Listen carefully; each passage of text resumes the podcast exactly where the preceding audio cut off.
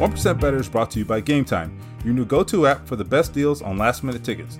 Ticket prices drop right before the game starts, and because Game Time tracks prices in real time from thousands of trusted sellers, they're able to show you the best last minute deals with prices up to 60% off. So, if you're interested in seeing the Colts, you got one more chance. Week 16 at Lucas Oil Stadium, the last chance to see locally the Indianapolis Colts in the 2019 season. Look, a lot's gone wrong, but still some things to check out before we head into 2020. Good chance to use the Game Time app. So, the Game Time app is simple, quick, and easy to navigate. Download the Game Time app in the Google Play Store or the App Store and score last minute deals on tickets up to 60% off.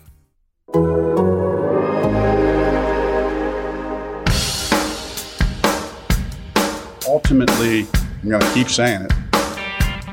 Get 1% better every day. Just get a little bit better every day. Hey, we're back. Stephen Holder here with Zach Kiefer. It's 1% better. We are back on a Monday after week, what, 13? I don't know, 14. I lose count. it doesn't even Right. matter, Zach. Right.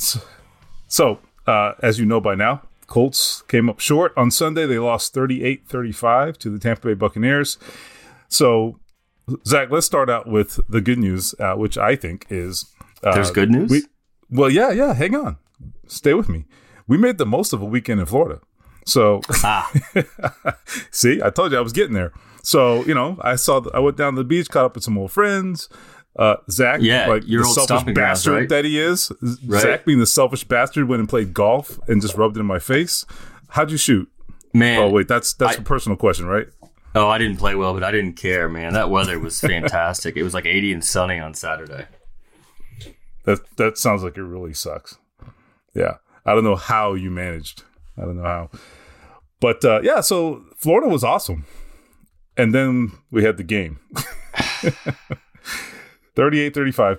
Did you think they were going to run away with this? I didn't think necessarily run away, but as well as the defense was playing early and Jacoby was playing well, I thought, okay, maybe this is going to be a bounce back game. Maybe they're going to put the Bucks away and really start to give you a little bit of hope because you saw Houston was getting killed by Denver, and I started to maybe get ahead of myself and think maybe they're going to do something in December.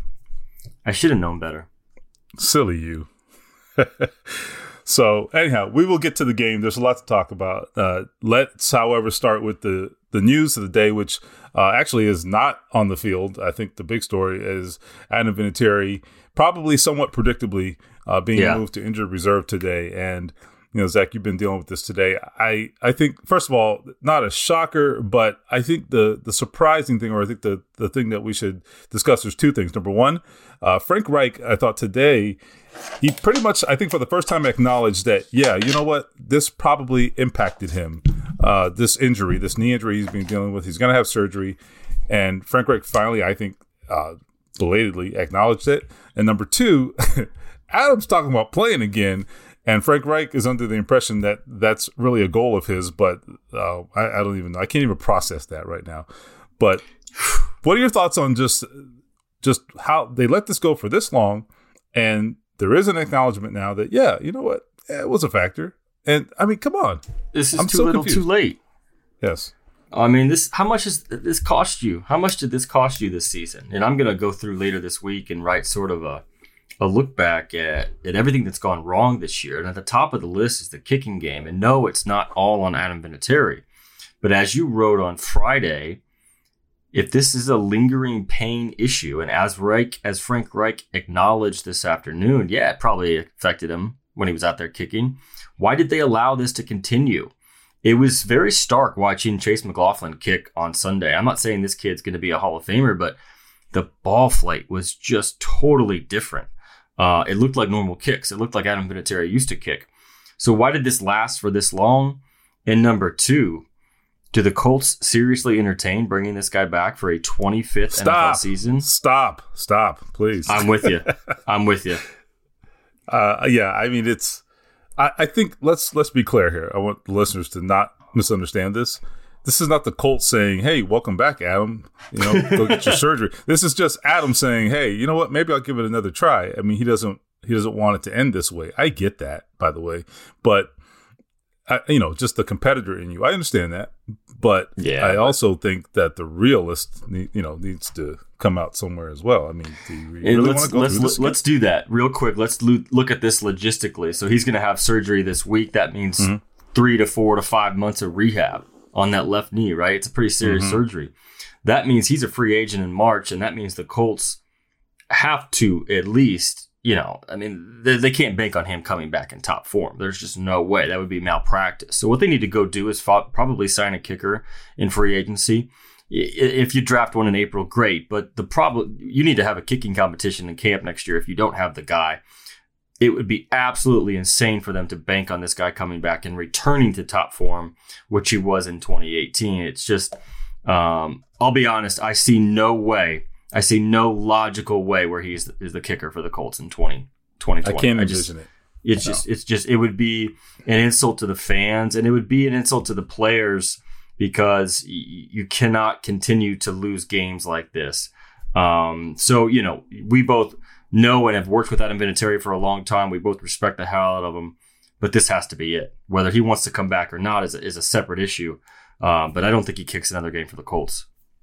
And so this, I think, brings home a point that that I was making you know, when we were talking earlier, which is that it rarely for a player, uh, it, it rarely is decided by the player in terms of your ultimate fate. Very rarely do guys go Right. out on their terms, and it almost never ends well. Okay, Yeah. none other than Peyton Manning was cut by the Indianapolis Colts. Now, obviously, that was a unique situation. You know the particulars, but the point is, his tenure in Indianapolis did not end well, and it, it Are you ready for the list? does. I got the list right in Yeah, front of me. shoot, shoot. Edgerrin James not re-signed. Dwight Freeney not re-signed. Reggie Wayne not re-signed. Jeff Saturday not re-signed. Peyton Manning was cut. Marvin Harrison was cut. Dallas Clark was cut.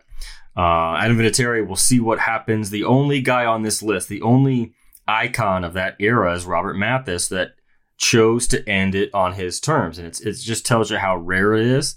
Adam Vinatieri is no different, and like I've said all along, if you can cut Peyton Manning, you can cut anybody. Um, they don't have to cut Adam Vinatieri; he'll be a free agent. Um, but and this is what I'm writing today and tonight for the Athletic is it's a shame that it ends like this, and I don't mean this today. I mean this season. I mean his Mhm. lasting year is a year that he hurt his team, and that's going to be something he doesn't like to think about. Um, and he had so many good memories in the league, uh, but there's no doubt that this is going to leave a really, really sour taste in his mouth. Yeah, I don't. I don't know. It's, it's interesting. I think that um, you know Frank Reich was. It was an interesting conversation earlier in his conference call. He said, you know, uh, talking about Adam not wanting it to end this way and, and wanting to, you know, having at least some desire to to kick again. he said, you know, that's what makes him the greatest of all time. And Frank Reich is correct when he says that. He's absolutely right. It's that that drive and that competitor in him. I, I'm telling you, I know Right. the guy's a kicker, but I'm telling you, you would be hard pressed to find a more competitive guy in that locker room. It's very interesting because I don't think you ever really expect that kind of demeanor from kickers. But Oh, yeah. I think if you meet Adam Vinatieri and you get to know him the way we do, you start to really see a guy who just, I mean, he wants to just destroy you. I mean, I mean, he's the Yeah. guy that tackled Herschel Walker once, right? So, I Right. mean, he's vicious it- it in that locker room, as competitive as anyone in there, and he Mm-hmm. is he he will seethe after games. Um, and, and this is in the story as well. And I, I know you've covered other teams. I've never covered another team with a normal kicker. This Hmm. guy's never been just a kicker in Indianapolis. It's it's always been completely different. He's always been looked at differently and respected, and he's been a guy that everyone goes to for advice. And it's just been a very very unique thing to get to watch him work up close over the last couple of years. Yeah, I'm. I mean, definitely, I consider myself fortunate to have had the opportunity, but I also think we can we can also be uh, honest about situations like we're doing here. I mean, because that's what they pay us to do. They don't pay us to be cheerleaders. I don't have pom poms, you know, sitting here under my desk. So, I mean, this is what we do. We got to tell the truth, and the truth is not pretty right now. So, and I, and I think the Colts know it. They, they know it. Uh, they know what their team is right now, frankly. So, you know, just sort of spitting this forward, looking at that game yesterday, my takeaway from it was, oh boy, you know what? They're not as good as I thought they were. And I, Yeah. I didn't think they were a Super Bowl team, but I think this this had been fracturing for a while. And I thought yesterday and the last few weeks in particular, it's just really, I think, crystallized it for us, right? That man, they Yeah. got some work to do. I, I feel like yeah. they're not they're not years away, but they're not on the cusp either. They've got some work to do. I mean, what am I wrong? What do Yeah. you think? Yeah, you can you can when this season mercifully ends, you can look back and say, "Oh, they were 5 or 6 or 7 plays away from from something pretty special." But then you can Right. also say like how do you go down to Tampa Bay, take the ball away 4 times, waste an absolutely ridiculous day by Darius Leonard, get a pretty good day from from Jacoby. I mean, 19 for 36 isn't amazing, but he threw for 250 and two touchdowns, and that's a pretty good day. And lose and lose and, and, and score 35 points and still lose to a to a team that's not going to sniff the playoffs. Um, this isn't their worst loss of the season, but this is this is just further bearing that idea that they were a good team this year. I mean, they're just falling back to mediocrity. They're in a rut right now. That's what Frank Reich said today, and he's right. And the injuries have played a huge role. But they looked like a bad football team yesterday, and it starts with the defense. And I've been very high on the defense of the last month. Not today. They were they were abysmal yesterday, especially the secondary. They let Jameis Winston tear them apart for 456. That's the third highest day by a Bucks quarterback ever. I mean, are you kidding me? You're gonna let the Bucks make offensive passing history against you? Um, you know, in a day that there was some opportunity. I'm not saying the Colts would have jumped back into the playoff race, but the way the Texans lost, the Colts had a shot yesterday to turn this around, and they absolutely blew it. Yeah, I mean, at least to to make it interesting down the stretch and and capitalize on on an opportunity finally, you know, which they haven't been doing. You know, you wanted them to do that, but I, I don't know. It just they didn't. They they did so many good things, and they did as many negative things as they did good, and that's what happens. I mean, you can't. It, it can't be a mixed bag. You you gotta have. You gotta make more plays than your opponent. They didn't do they that. just they can't finish. They can't. Then that's so that's a prime question here, right? So I think you know we there's been a lot made of Jacoby Brissett's performance in the fourth quarter, right? And and that's a fair conversation to have. I would actually go further and say it's bigger than that. I think that good teams perform well in the fourth quarter and they close games out. Mhm. And we're seeing that across the league. I mean, look at the look at the teams that are separating from the pack right now. All right, those good teams they get it done in the fourth quarter. They're not blowing people out. Nobody's blowing anybody out in the NFL on most Sundays. They're winning close games and they do the things it takes to win in the fourth quarter. I mean, the Colts also had a fumble in the fourth quarter. They had a missed field goal in the fourth quarter. They had uh, plays they gave up over the top, you know, where guys are having mix ups in coverage in the fourth quarter, right? So, I mean, all of that steamrolls and snowballs into the final result. And good teams get it done at the end. I, I thought you talked about the good performances they wasted yesterday. And, and that's why this has been a frustrating team to assess because you did have a, a performance like that of Darius Leonard yesterday. That was astounding. Okay. This guy is an incredible football player. That I mean, 80 the- yard The, talk of him having a, return. a sophomore slump is history. I mean, that dude has Remember been that nonsense? the last month. Ever since he got back from the concussion, took him a couple games, but man, he has been phenomenal, and I would argue as good or better than he was at any point last year. Yesterday was a masterpiece of a defensive performance from him. I mean, the way he can change a game, and yet they still they still couldn't get it done in the fourth quarter. Yeah, and it, it's disappointing. I mean, Darius Leonard, all right, this is a guy who, you know, as close as you can come to taking over a game as a defensive player. He did that yesterday, and yet it's still not enough. I mean, the plays he made in, in coverage there, those two interceptions, those were not, all right, you know, guy makes a bad throw, it kind of Yeah. throws it right to you. Oh, he read you know, Jameis on those. No, he's backpedaling on both. Goes up, catches them in in the air in, in a couple, in one instance at least, and the other has to you know p- has to sort of position himself to to make that catch. I mean, those are not easy plays for a guy who doesn't play wide receiver or even defensive back. I mean, this is a linebacker, and then to take it to the house. I mean, this is you know we you talked about him uh, being as impactful as last year, uh, at least in I think the second half of this season. He's probably had more splash plays this year Yeah. than he did last year, and he was an All Pro last year and Defensive Rookie of the Year. And Yeah. yet here we are. Uh, I thought you, you you hit it on the head, but with Jacoby Brissett. I think that was a performance that you can work with. You can win with that kind of performance from your quarterback. I'm not saying he played uh, he played a, a game where he put them on his back. That he didn't do that, but he he certainly wasn't an obstacle to them winning. And so the the deep passing game showed made up for some the of first his, time in a made long some time. of his best throws of the season. Yeah. I'm not saying it was his best game, but man, that touchdown to Pascal was that was really really nice. And then to come back and throw the two point conversion to Pascal as well, um, that was pretty good stuff. Yeah, I was impressed. And again, that doesn't make him the future quarterback. That ain't the conversation here. We're just Yeah. talking about we are where we are, and we got to assess the team that they have, right? So, in that context, he did enough, I think, to help his team win. Uh, they needed a little more because they kept undermining themselves over and over and over, and so they got what they deserved. And and so now here they are, six and seven. This is the first time they've been under 500 since uh, mid-season last year when they were going the other way, and it just feels like uh, the the difference in record between this time this year and this time last year is not that different. I think they were seven Right. and six, they're now six and seven, but it feels like an entirely different football team. And Completely true. I don't know. I I, I mean, that that- let me see if you agree with this. Nyheim Hines yesterday was talking to him in the locker room. And I said, "How does this team lose five of six? And he says, Hmm. "He says, man, like we're we could easily be ten and three right now or eleven and two. And I, heard that before. Yeah, you have, and I I see what he's saying, but it just didn't feel like the right thing to say after you had one he had fumbled in the second half yesterday, and two this team." It's a broken record, and that's what I wrote about last night. It's, they just keep finding ways to lose these close games in the fourth quarter. They can't figure out how to finish.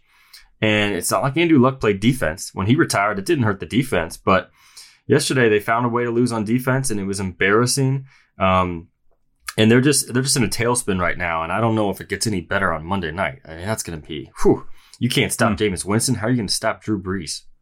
Yeah, and you know that that quote you just cited from Nyheim Hines, I think that was echoed a little bit uh, in my conversation with Malik Hooker, who said to me these words: "We're a great ball team. We have great guys on this team. We have a lot of playmakers. It's just little stuff. Everybody knows that football games come down to one drive." Okay, yes, that that last part is true. The rest of it may also at times be true. No one wants to hear that, Malik. Okay, including especially from you, the guy who You know didn't what? have his best game. it comes down to little things, man. It's week it's week 14 and you're still not doing I the little things. That's a problem. And that's why you're at where you're at, 6 and 7. It's that, you know, they were 5 and 2 2 months ago. So anyhow, little segue here. If you were watching yesterday's game and you're sitting there thinking, "Man, I this game is making me think about something else. I need a diversion." Well, you know, I think you that, that's a good opportunity to go to your DoorDash app. So, you know, you're sitting there, uh, you got your sweatpants on, but you know you don't want the microwave leftovers or the frozen pizza, right? Because who does? Uh, so enter DoorDash, restaurant quality food with a living room dress code. That sounds like a good plan to me. Uh, here's the deal. Right now, our listeners can get $5 off their first order of $15 or more when you download the DoorDash app and enter the promo code 1. That's for us, uh, 1% better. O N E. That's $5 off your first order when you download the DoorDash app and enter the promo code 1. Don't forget, that's promo code 1 for $5 off your first order from DoorDash. Uh, you had an early fight this morning, uh, Zach. Did you do the DoorDash deal or last night? Or It certainly it certainly was not as good as DoorDash. I will I will obviously say that. well, you had fewer options for sure. That's for sure. So let's kind of segue into, or I guess continue, I should say, the, the conversation we were just having. We were talking about, you know, it being late the season, things not getting better. You know, I I have to say, one of the things that comes to mind when that happens is we look to the top. We look at coaching. I'm Yeah. not putting this on Frank Reich or, or even Matt Eberflus necessarily or anything, but I do think they did a really good job last year of pulling things together uh, as it started to unravel. Because one in five, it, you feel like it's unraveling. They weren't that bad. They weren't as bad as their record, but but certainly they were in trouble. And they were able to pull this thing together and and keep this train on the tracks. this year, this is a complete Yeah. derailment. Okay, four four out of five or five out of six. I mean, the train's off the tracks. It's off officially. What do we? I've been trying to wrap my head around this. Like, how do we ask the question? What are the questions? You know, I I don't know. I did ask Frank Reich yesterday. Like, Frank, you know, I'm not putting this on you, but you were able to figure this Mhm. out last year. He didn't have a he didn't have a good Yeah. answer, and and I was.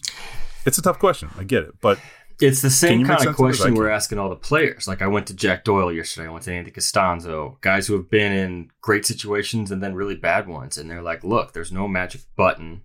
If I knew what we were doing wrong, I would do the opposite and fix it. But like Jack Doyle said, like sometimes Mhm. football is just weird. Like they just cannot finish a game right now.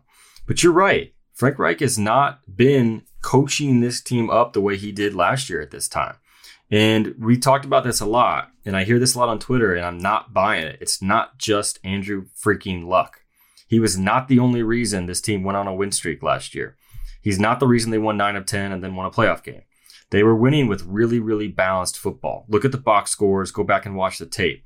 They beat the Cowboys 23 to 0 in December, and Luck threw for like 200 yards or less. So this was a balanced team last year, Yeah. and, and I understand that this team is absolutely gashed by injuries right now. And I think that's a huge part of it. The team can't say that, but I will. But right now, they're not scheming better than their opponents. And Matt Eberflus deserves a lot of blame for yesterday because his team got abs- his unit just got absolutely embarrassed. Um, like they didn't like. Did you not know the Bucks were going to throw it a million times? Like there was late in the game and the Bucks ran it for no gain, and I was like, why do they even try to run it? Just throw it all day. Um, but no, that's a fair question, and, and that's something that needs to be addressed, and they need to figure that out. He was great at pushing the right buttons late in the year last year. You saw guys step up right and left, and they were able to always look like they were a step ahead of their opponent. I felt like that at times this year too. The problem was that was September and that was October, and I haven't felt like that in a couple weeks. They just have not been able to figure it out offensively to where they can get some points consistently. Um, that's why Reich is here, and he's got to figure that out because the last six or seven weeks, they've just kind of been in this stagnant state of, of sloppy football. Yeah, so that's exactly the right point. I think that, that you just sounded right there. The execution last year around this time was worlds better than we're seeing now. They're still pretty good in terms of penalties. They've had, I think they've had more. I got to look at the numbers, but it feels like they've had more this year, and and that has been a, a bigger problem than last year when they were, I think, top five and fewest penalties. But Yeah. this year uh, a little higher in that regard but that's not the bigger issue i think just the execution uh, it's just it's not as they're not playing as sound as they were last season you talked about that cowboys game that was like a flawless performance it was just a, a masterpiece because if you drew it up that's exactly how you draw it up run the ball throw the ball almost 50-50 Mm-hmm. play sound defense, get off the field, force a bunch of punts. And this year, they keep finding ways to screw it up. You know, either it's a missed tackle, or it's a coverage bust, or it's a drop, or it's you know, it's one thing after another. And so what you have is a a snowball effect. All these things happen over the course of a day, like yesterday, and that's how you end up losing a game where you did a lot of good things and really should have come away with a victory. I mean, you you did all the things that coaches talk about when they go through their checklists. You know, we want big plays, we want turnovers, we want. They didn't run the ball, so that's that was not good. But we stopped the run, right? And all these things that they want to do, uh, that they think are big ingredients to wins, they did them. But the way you lose games like that is poor execution, and that's what's most disappointing right now. I think poor execution is a product. Oh well, let me rephrase that. Good execution is a product of coaching. So, what is poor execution? It's mm-hmm. also related to coaching. And so again, that doesn't that's not an indictment of Frank Reich and his staff like forever. Just saying right now, they're not getting it done either. because Yeah. at the end of the day, they're responsible for the execution. So They need to stop the bleeding. They need to stop the bleeding, and they haven't Yeah. been able to figure that out. That's the bottom line situation where they're at. And look, five and two has wilted into six and seven. And there's no way the head coach does not get some of the responsibility for that. And Frank understands that. And I still think he's, I think there's, they're very, very lucky to have this guy in the situation. And they have been, you know, literally beaten down by injuries. Like T.Y. Hilton is irreplaceable. They've won one game in like nine tries without him over his career. So let's not look beyond that. But you're right. You're right. And in last year, excuse me, yesterday in the second half, especially, um, that was on display. The execution was not there. The fundamentals were not there. And it's it's pretty rare to see the Colts play that poorly um, in a game they had to have. So I think that the defense in particular deserves uh, begs us to, to drill down a little bit a little deeper. So I talked to Frank Reich about this a little earlier, and one of the things I asked him about was what I mentioned earlier was what's up with all this lack of execution in the secondary. I mean, like you said, it's week 14. Why is this happening? Uh, and you know, he his take on it was, look, we we did have a few too many missed assignments and and mistakes back there, uh, but he said he said it was, it was more than usual for sure. Uh, but he also mm-hmm. said that there's there are those mistakes. They exist in every single game by every single team. I think that's also true. And I'll I'll throw in something that Malik Hooker said, and I think it's probably the case. He said, "Look, uh, we made mistakes. The the problem was Jameis Winston made them pay." And that's the thing. A lot of times these mistakes get made and the quarterbacks don't make you pay. This was one of those instances yeah. where he was in a groove and he was seeing the field and he made them pay for their mistakes. And but that's what that's what happens against good quarterbacks. And guess who they play next week? All right, Drew Brees. Sure. One of the one of the best to ever right. do it. I mean, so talk about a, a guy who who processes quickly and, and finds your weaknesses. I mean, that's him, right? So uh, that to me though that goes back to what i said earlier you know that's that's the kind of thing you can't afford. Is that uh you know i don't think that suddenly matt eberflus is a terrible coach but but they have to get these guys up no. and get them ready to go. And it's funny they played everything. They played zone they played man you know one high safety two high safeties. I mean they tried everything. They just they could not as you said stop the bleeding. Uh, that was just they better pray kenny moore gets back too. Uh, before we move on let's take a minute and talk about DraftKings. Um, I know this, you know this. Weekends are made for football. Uh, the Colts have a big one coming up on Monday night with so many college and pro games on the slate. The DraftKings Sportsbook app can make your weekends even better. Actually, now that I think about it, with all the hoops going on, all the hockey going on, the DraftKings Sportsbook app can get you in on the action 24 7, 365 days a year. With a lot going on right now, they have tons of great promos running every single day.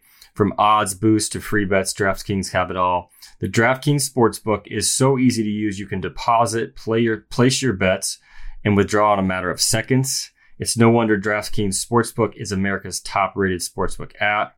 Plus, right now, DraftKings Sportsbooks will give new users a free bet just for signing up. Download the top rated DraftKings Sportsbook app right now and use code FAST, that's F A S T, when you sign up. For a limited time, all new users can get a free bet when they sign up. Plus, when you make your first bet, you can get a risk free bet up to $500.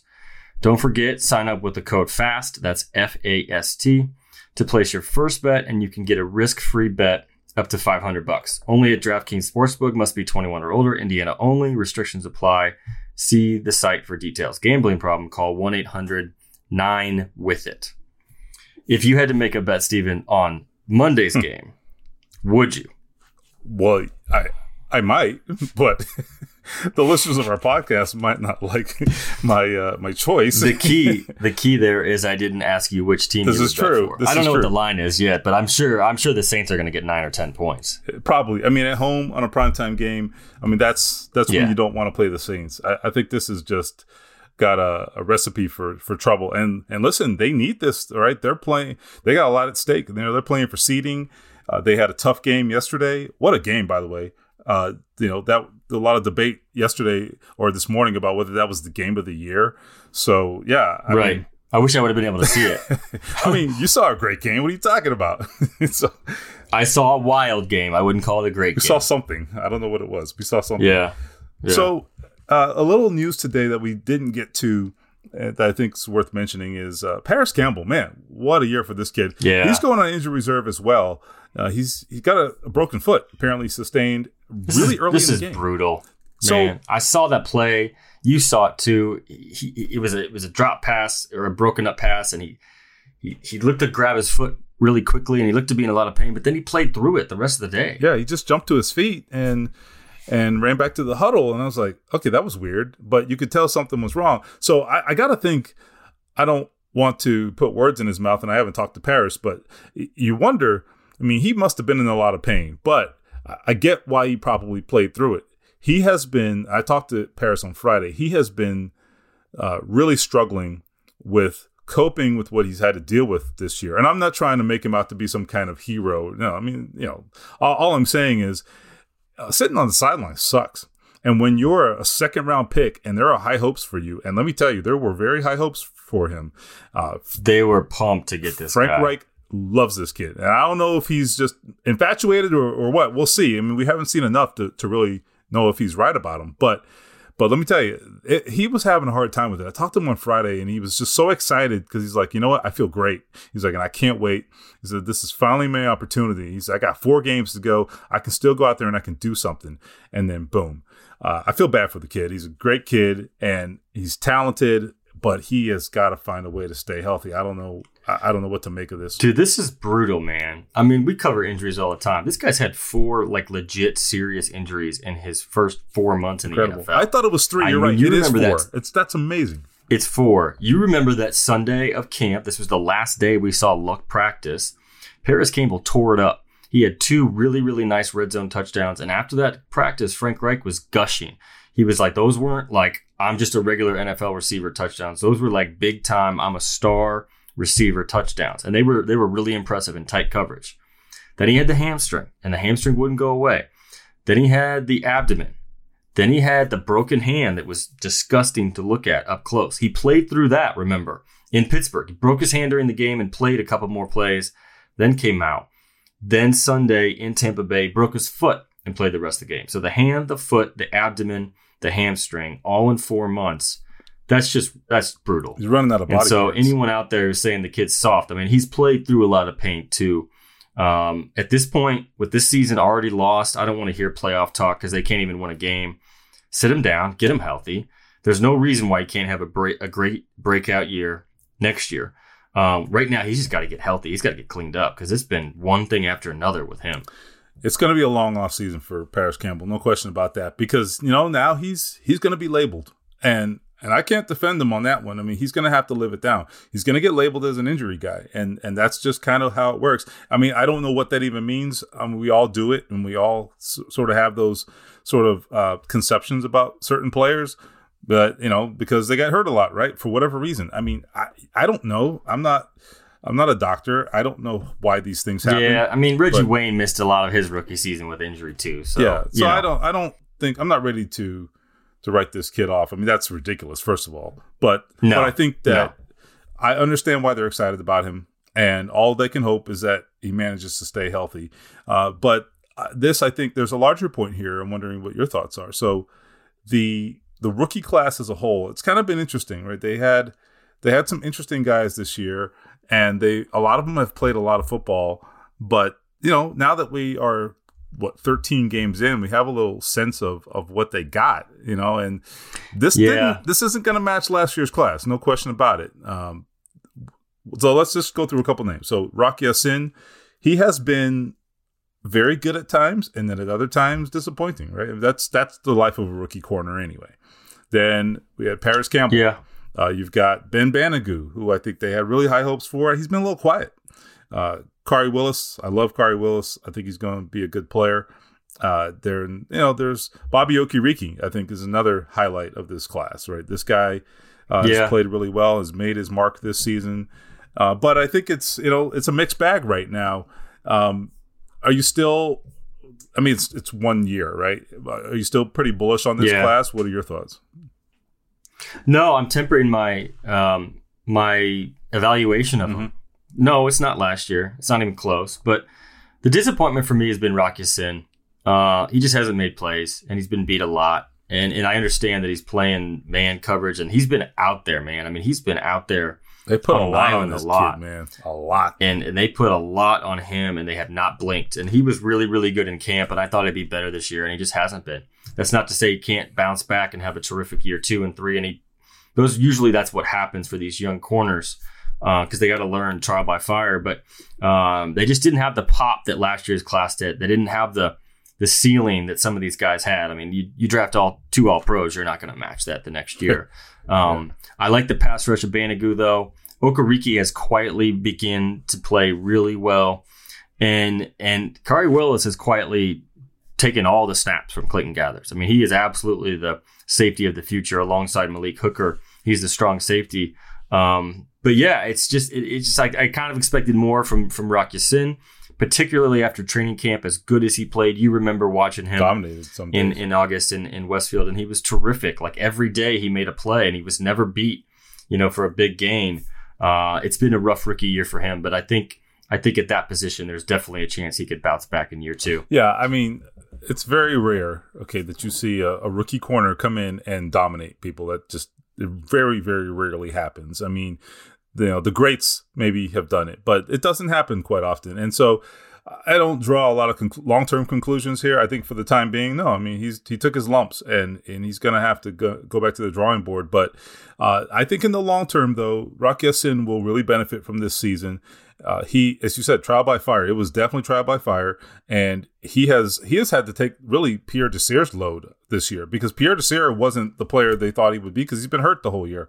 And I thought yesterday that was a bad look for Pierre Desir. I don't know if he's 100%. I don't think he really is. So is Houston. yeah. Yeah. And uh, he yeah. has. you can't have that. You cannot have your high price corner giving up huge plays every week. and I think it's something we haven't talked about. I tweeted this during the game. I mean, we've all seen it in, you know, periodically that, okay, something's not right with this guy, but we haven't talked much about it. I know we haven't on this podcast. I, I would say that uh, he has. It's been a disappointment this year. Whether it's because of injury or not, they haven't gotten enough out of him. You know, they haven't gotten what they expected out of Pierre Desir. He didn't play a lot, first of all, and then when he did play, he wasn't very good, and that's hampered the defense too. I mean, there were games I thought if you go back to the first game against Houston uh, versus the second one, I mean, I thought the difference there was huge, and part of that I think was the Yeah. performance of Pierre Desir. He wasn't very good in that game. Yeah, and, and you as you've seen Kenny Moore ascend the second half of the season? I mean, he's been short of Darius Leonard, the second best player on the defense. Kenny Moore's been phenomenal, and you saw how much they missed him yesterday. Desir's done the other thing. I mean, I know he's battled that hamstring all year. I mean, the hamstring is something that sticks with these guys for months. Desir has, has really not been able to to pick up where he left off early in the season, and that's hurt this team because you don't play Quincy Wilson hardly at all. You do yesterday, he gets a touchdown. Uh, Rock Ya-Sin struggled. Um, and I think this is absolutely a position you address in the draft. You can never have enough healthy corners. Um, and they need they need talent out there because you know Marvell Tell's in the pipeline and he's played well at moments this year. Um, but look at yesterday, man. You gave up a billion yards to the Bucks, so that needs to be addressed. Yeah, it's funny because Chris Ballard has he's spent some draft capital now at this position. Let's be clear. Right. Now they have drafted now two second round picks in the last three years at corner, and I, I'm not writing the book on Rock Ya-Sin. I mean, I just explained you know how I feel about him. I mean, Quincy Wilson. I don't know. I, I what there's nothing to to judge from because he didn't play, but but obviously they don't think that much of him. That's all I can say. And so he is where he is. And then they've got some, you know, obviously some money invested in Pierre Desir as well. So they haven't got a lot of return on that investment right now. And and it's unfortunate because that's been a strength of Chris Ballard is defensive backs, both in Chicago and in Kansas City. Uh, he had a lot of influence on the defensive backs they acquired, be it you know Peanut Tillman or whoever. And I, I don't think he's had a, the same level of success here in Indianapolis so far. It's only three years, but so far hasn't had the same level of, of Yeah, success at that position. that's fair. And it's an important position. So it's a huge, hugely important position. Though I do give them credit for Kenny Moore because they, I mean, we got to give him credit there because that's a guy they found and a guy they have now Yeah, he's a up. stud, and they they found him off the Patriots scrap heap, and he's Amazing. man, he's a fun football player to watch. It's amazing. So we'll see. You know, that's that's where we're at right now. You got to evaluate everything. There's there are no sacred cows. You can't have sacred cows when you're six and seven. I mean, it's just not how it works. And be, be it the Yeah. general manager, the coach, uh, the the top draft picks. I mean, everybody gets scrutiny when uh, when you're in this situation. So that's just how it goes. Um, what is your these last three games that are left? I mean, I know in the grand scheme they don't mean a lot for most people. They're just kind of letting this thing play out. But but what is is there one thing Yeah. you want to see like that will? I'm not going to say it's going to change your opinion of this team, but is there something that you want to see? You know, going into 2020, you know what what can they do here to to at least you know I don't say put a happy face on this, but is there something that you can see from this team that will help you kind of you know get better perspective on this thing? I'm looking at one player. Hmm. Jacoby Brissett. Mm-hmm. I'll just be honest. The defense is the defense. They've played well this year. They played poorly. That's fine. They'll they'll attack that in the offseason in certain ways.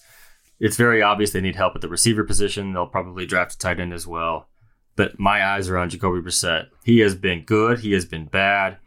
It's really hard to make a pretty firm judgment on where he's at and where this team's at moving forward after this season. I think we both are on the record saying we believe he's on the roster next spring. I'd be stunned if he wasn't. And I think he's a quarterback as well. I really do. Um, but it doesn't mean he's the quarterback the season after that, and it doesn't mean he's the quarterback long term. Um, and I just think you you just need to keep seeing more and more of Jacoby Brissett because you're just getting pulled in different directions. Like one week you're like, oh, he played pretty well. The next week you're like, ah, you can't continue with that. So um, they're going to evaluate him after the season like they evaluate every player. There's going to be more scrutiny on him because of his position and the importance. Um, but this is what I wrote last night. And look, they didn't have time to evaluate this in the offseason because Andrew Luck retired two weeks before the season started. So you don't have time to weigh life without Andrew Luck when he retires on August 24th. As soon as this game 16 ends, that's immediately what you're doing. You're thinking long term, where are we going as a franchise? Everything changed that night. They didn't have time to really do anything because the season was starting in 15 days. Now you do come January 1, you've got free agency, you've got an off season, you've got the draft to really start to piece together what this franchise is going to look like in the post Andrew Luck era. There's no bigger question than who's playing quarterback. It starts with Jacoby Brissett. It's been a good season. It's been a bad season at times as well. Uh, I think that's that's that's what I'm watching. The jury's still out on Jacoby Brissett. Yeah, so he's got. I think we may have outlined this last week, but just to reinforce it again, uh, he's got that. I believe a seven million dollar bonus due in the first week of the league year in uh, mid March. So that will not give the Colts time uh, to to address the position before that. There's no opportunity. You can't make a trade in February. I mean that that start the trade period starts uh, with the new league year. So I think it's like the third day of the new league year. Uh, I'm trying to recall, but it's very very early. So it's going to be uh, early to mid March. He's due seven million dollars. They're probably going to pay that seven million because they got to let this thing play out, and they won't have another quarterback to rely upon. And you don't cut a guy until you've uh, not that they were going to cut him, but even if you wanted to go out and, and replace him, you can't do that until you've actually replaced him. So he's going to be on the roster, in my view. Once they pay that seven million, he ain't going anywhere. So uh, that's the majority of the money he's getting next year. So they're going to more than likely, all right, I can't rule it out completely, but they're going to more than likely have Jacoby Brissett on the roster next year. And I do think that what he does in these next three games, it may have some small influence on just how aggressively they pursue a quarterback. You know, if if he leaves them with a good taste in their mouths, maybe they don't go out and try to find somebody in the first round. But you know, if they feel like that's what it takes, maybe they do do that. But I think he's got he has some control of this situation by putting some putting good stuff on tape, and you know, right now it's a mixed bag. So uh, that's just what it is and what it has been. So I don't know. I'm exhausted. Are you tired? Uh, not from the golf either, dude. I had four. I had a 4:30 a.m. wake up call. What do you think? I'm exhausted too. All right, so I think we're gonna let the people go, and uh, they've probably heard enough of our rambling. But uh, this is listen. I they gotta play this out. I still think you can learn a lot about this football team in the next few weeks. So you know, don't tune out. That's all I can tell you. We still will try to bring you, you know, obviously the best coverage we can. Uh, I get that it's hard right now, but uh, trust me, we're there every day. We're with you. Uh, I am. I respect that. I understand it. So we've been through this before, though, Zak. Right? You know, 2015, 17, yeah. whatever. Yeah. You know. Yeah. Been here before. Yeah, it's starting to feel like one of those years. The the anomaly was 2018, and you kind of thought that was sort of building upon the future, and that was going to be the norm from now on. But uh, it's amazing how quickly the NFL can change. We know that as well as anybody. Yeah, never a dull moment around here in Indy. So anyhow, that's the story right. for us today. Uh, check in later in the week with us. We'll have our subscriber only podcast, uh, generally posted on Fridays. You want to be on the lookout for that. If you're not a subscriber, here's your opportunity. So go to uh, theathletic.com slash 1% better. O N E P E R C E N T. 1% better. And that's your exclusive discount for uh, for us. And it'll get you 40% off uh, a subscription to The Athletic. So that's a great deal. Please take advantage. We'd love to have you, and you'll get access to everything on the site, every team and every league uh, to your heart's content. So we appreciate you considering that. And we'll talk to you later this week. I'm Stephen Holder with Zak Keefer, and this is 1% Better.